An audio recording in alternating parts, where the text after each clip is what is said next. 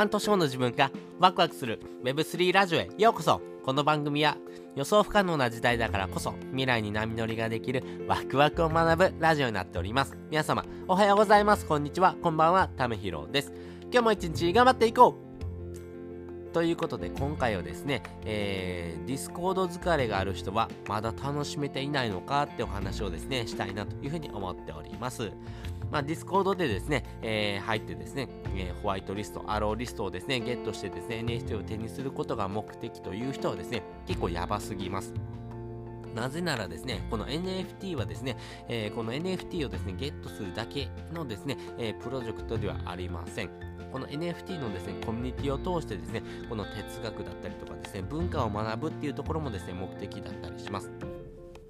そのですね、えー、手にするものがですね、えー、無形の資産なのか有形の資産なのかというところのですね、違いはあるんですけれども、そういったですね、違いがありますんで、NFT だけがですね、最終のゴールではないというところをですね、まずは念頭に置いてもらいたいなというふうに思っています。なので、えー、この NFT をですね、ゲットすることによって、えー、手にできるですね、お金っていうところがですね、まあ、有形のですね、資産になってくるかなと思いますし、まあ、そういった部分もですね、必要にはなってくるんですが、この NFT コミュニティを通してですね、えー、このえー、コミュニティがですね考えているような哲学とかですね、え、こういったですね文化を広めていきたいなっていうところもですね一緒に学んでいくとですね、え、それによってですね得られるようなものまあそのですね、えコミュニティメンバーとの絆であったりとかですねあとはですねここで学べるようなですね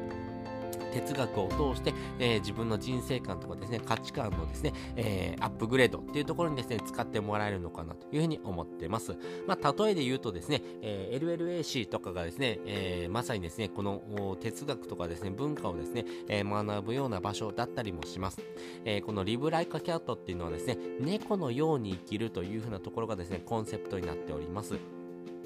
まあ、裏テーマとしてはですね、人間をやめてみるっていうのはですね、裏テーマがあるんですけれども、このリブライカキャットを通してですね、得てほしいなっていうところはですね、生き方のアップデートっていうところをですね、えー、念頭に置いています。なので、生き方っていうところはですね、えー、そのすぐですね、えー、学べるようなものではなくてですね、えー、10年、20年かけてですね、え自分の価値観とかですね、え人生観というところをですね、形成していくようなものかなと思いますし、まあそういったものを通してですね、自分自身のですね、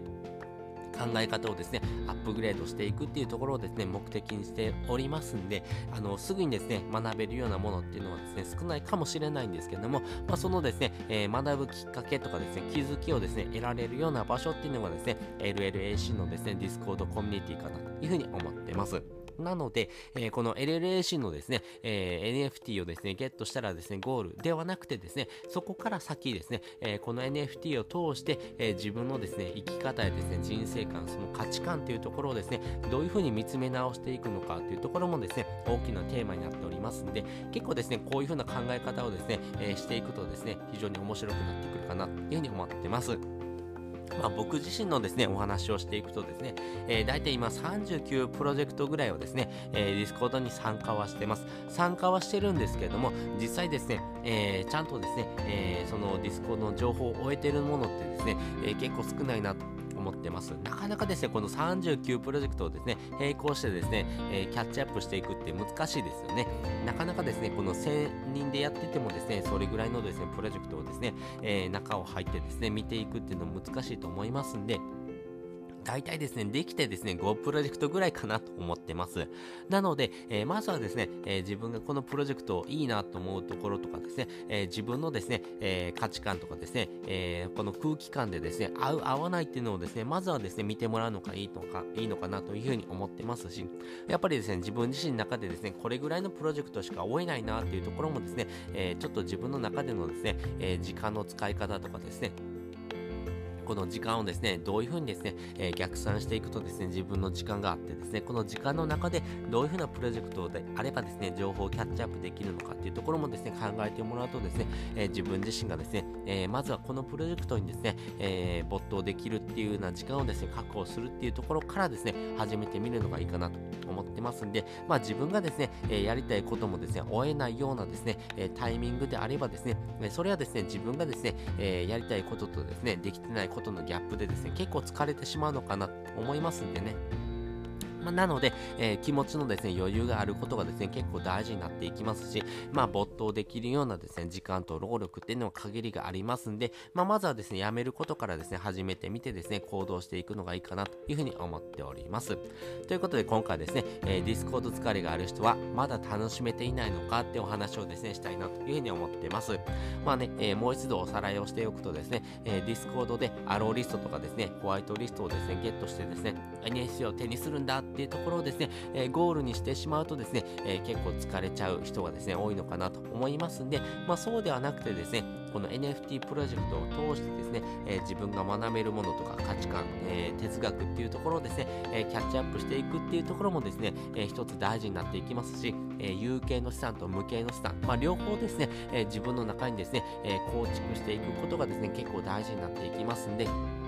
まあ、そういったですね、考え方を持ってですね、えー、この Discord とのですね、付き合い方をですね、えー、考えてみるとですね、また違った視点でですね、えー、この Discord の楽しみ方っていうのもですね、え自分の中で見つけることができるのかなというふうに思っております。で、本日の合わせて聞きたいです。本日の合わせて聞きたいは、現実とですね、理想のギャップを埋めるコツっていうのをですね、概要欄にリンク載せております。まあ自分自身がですね、えー、リアルの生活をしていくのと理想的な生き方っていうところのですね、ギャップがどうしてもですね、生じてしまうのかなと思いますんで、まあそのギャップを埋めるようなですね、時にですね、こういうふうな考え方があってもいいんじゃないのかなっていうところをですね、お話ししておりますんで、よかったらですね、えー、自分の生き方や価値観というところをですね、アップグレードしていくためにですね、えー、まずはですね、こういったところからですね、始めてみるのがいいのかなというふうに思っております。ということで、本日もですね、お聴きいただきましてありがとうございました。また次回もですね、よかったら聞いてみてください。それじゃあ、またね。